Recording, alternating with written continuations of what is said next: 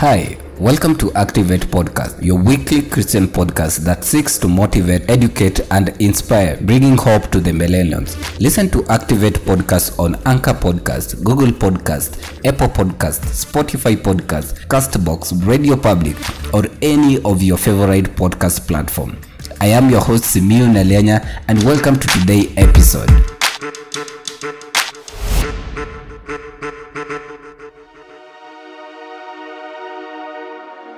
On today's podcast, we are going to focus on how to support survivors of sexual violence online. We can end this digital victim blaming. During this month of April, we normally focus on how to create sexual assault awareness, and not many people around the globe have joined this conversation.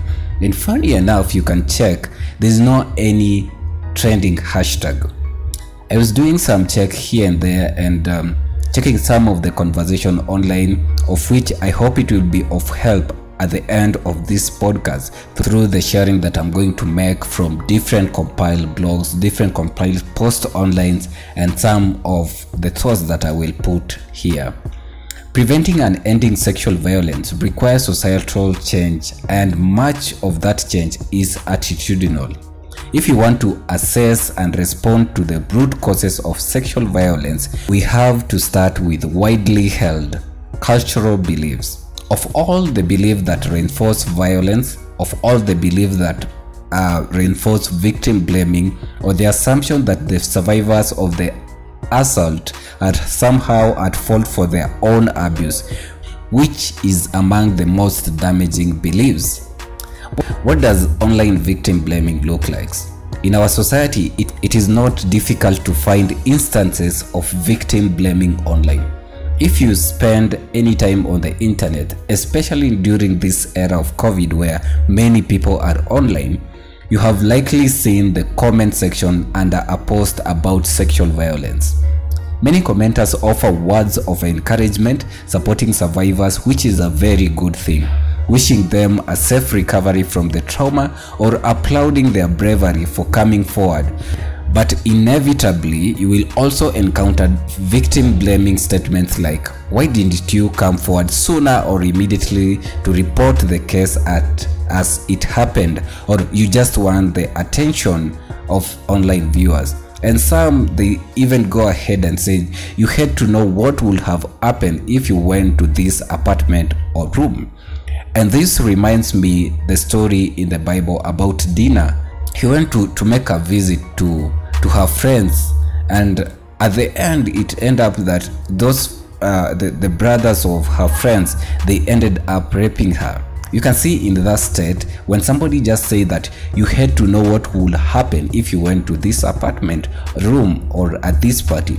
It is not actually enough excuse to let the culprit go free.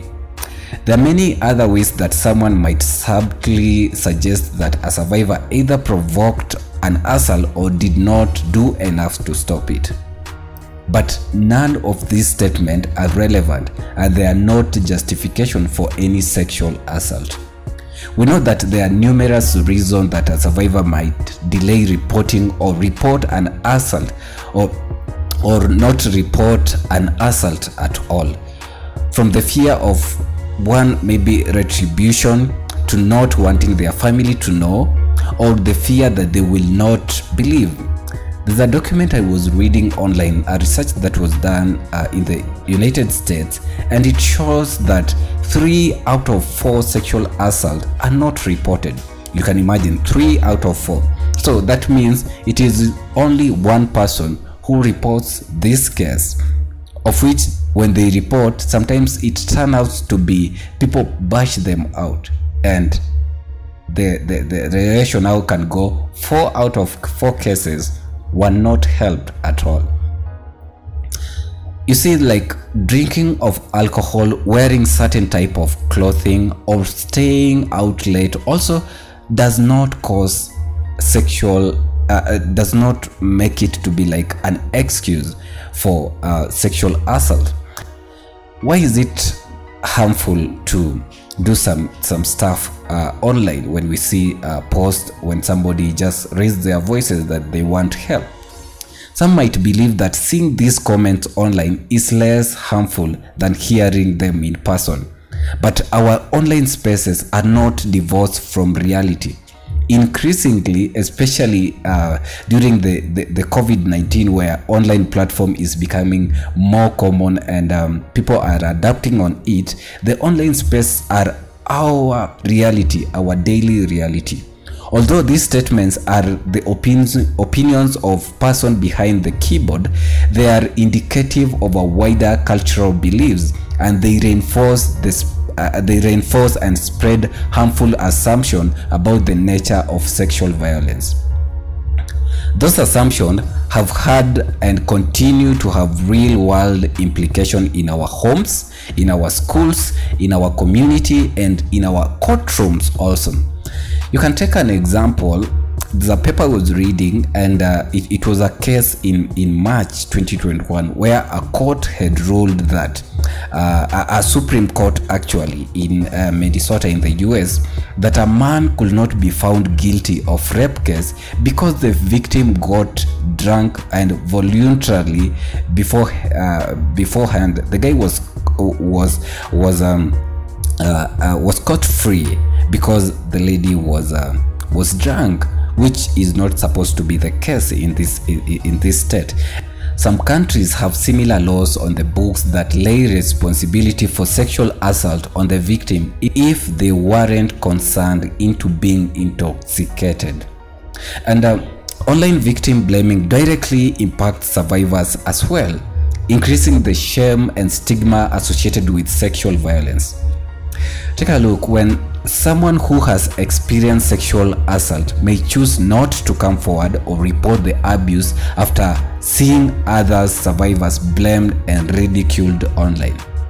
This is particularly true for survivors who experience other type of oppression, which include um, racism, maybe um, the, the sexual assault was was done by uh, a person of of, of different uh, race ageism or different social uh, class group we have seen those people who are wealthy. They they are they, they scot free but we have seen when when a poor person uh, is found in this mess it, it they, they they look like they are the one who who who went and uh, provoked uh, the uh, the perpetrator but it's not supposed to be the case. And when you see these posts or comments may also re-traumatize victims who are trying to heal from the abuse. But w- what can you do there are some of the steps uh, that we can discuss here of which i got it uh, from a blog and i think it is it, it can be wise also i share with you. And uh, we can use this step to combat victim blaming messages online. And one thing that we can do uh, first you report or inappropriate you report those inappropriate content uh, that have been posted online. If you see a post threatening violence mocking disbelieving or blaming a survivor for sexual violence you can report it to social media platform of which i really love uh, the twitter facebook. They are very good at flagging um, these posts. And this small step can help get sensitive content flagged and or or, or uh, the good part the post can be removed. The other thing, you speak out against harmful comments. If you are comfortable doing so, respond to victim blaming comments online by supporting the survivor or refocusing the conversation on the perpetrator of the of, of the act. Then another thing, you share the information widely. Many people who blame victims don't know the facts. So when you share the education information and resources about the prevalence of sexual violence and in its impacts on the survivor will really be of great help. Then another thing that you can do is support positive messages. When you see positive messages, you can do a like, you can share and respond to the comment that support uh, the survivor. You hold the perpetrator accountable and reveal important truth about sexual violence. Often, the more you engage with positive content, the more visible is it is to others. And the other thing um, uh, you you can do is check in with the survivors in their inboxes. If possible, reach out to the people targeted by online uh, victim blaming and let them know that you support and believe in them. then addressing online abuse, harassment, and victim blaming may feel like a, a doubtingly large task. But culture change begins with small and positive action. You can imagine if you start uh, uh, helping that close uh, friend or your immediate neighbor and somebody else does that. You start responding to you you start responding with good positive comments when you see this sexual assault. The world is going to become a better place. And as a community we can work to eliminate violence by publicly supporting the victim sharing education information about sexual assault. You know the more we have positive and uh, good information flocking and flooding the online space the more we create awareness. And you can uh, start by taking a stand against victim blaming comments. And at the end today together we can make our online spaces safer and more supportive. We can build a safe online spaces. It is my hope that after you have heard this you can share this information actually. It is one of the ways uh, that it will also help and psych somebody to do some positive stuff online on the matters to do with sexual assault. So my name is Simeon Alanya and I hope this podcast it has been of benefit for you. Share this content. Looking forward to hear from you from the responses. And also you can reach me uh, through by contact or you can you can, you can just uh, uh, uh, do a good sharing of this podcast. Until next time see you. Bye bye for now